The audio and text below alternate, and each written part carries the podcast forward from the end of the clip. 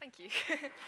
um, so, I don't really consider myself to have a particularly striking statement, but um, rather one that attests to faith growing in a gradual and quiet way. Um, so, I grew up in a Christian household and going to church on most Sundays, and my faith was quite stagnant and passive, and I grew to take it for granted.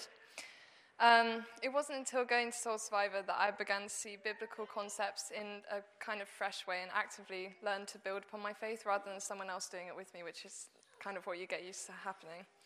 Um, over the past year, I've been helping to run the Christian Union, which really strengthened my faith because I was seeking support in God to overcome challenges and insecurities, and it caused me to explore the Bible in depth for the first time.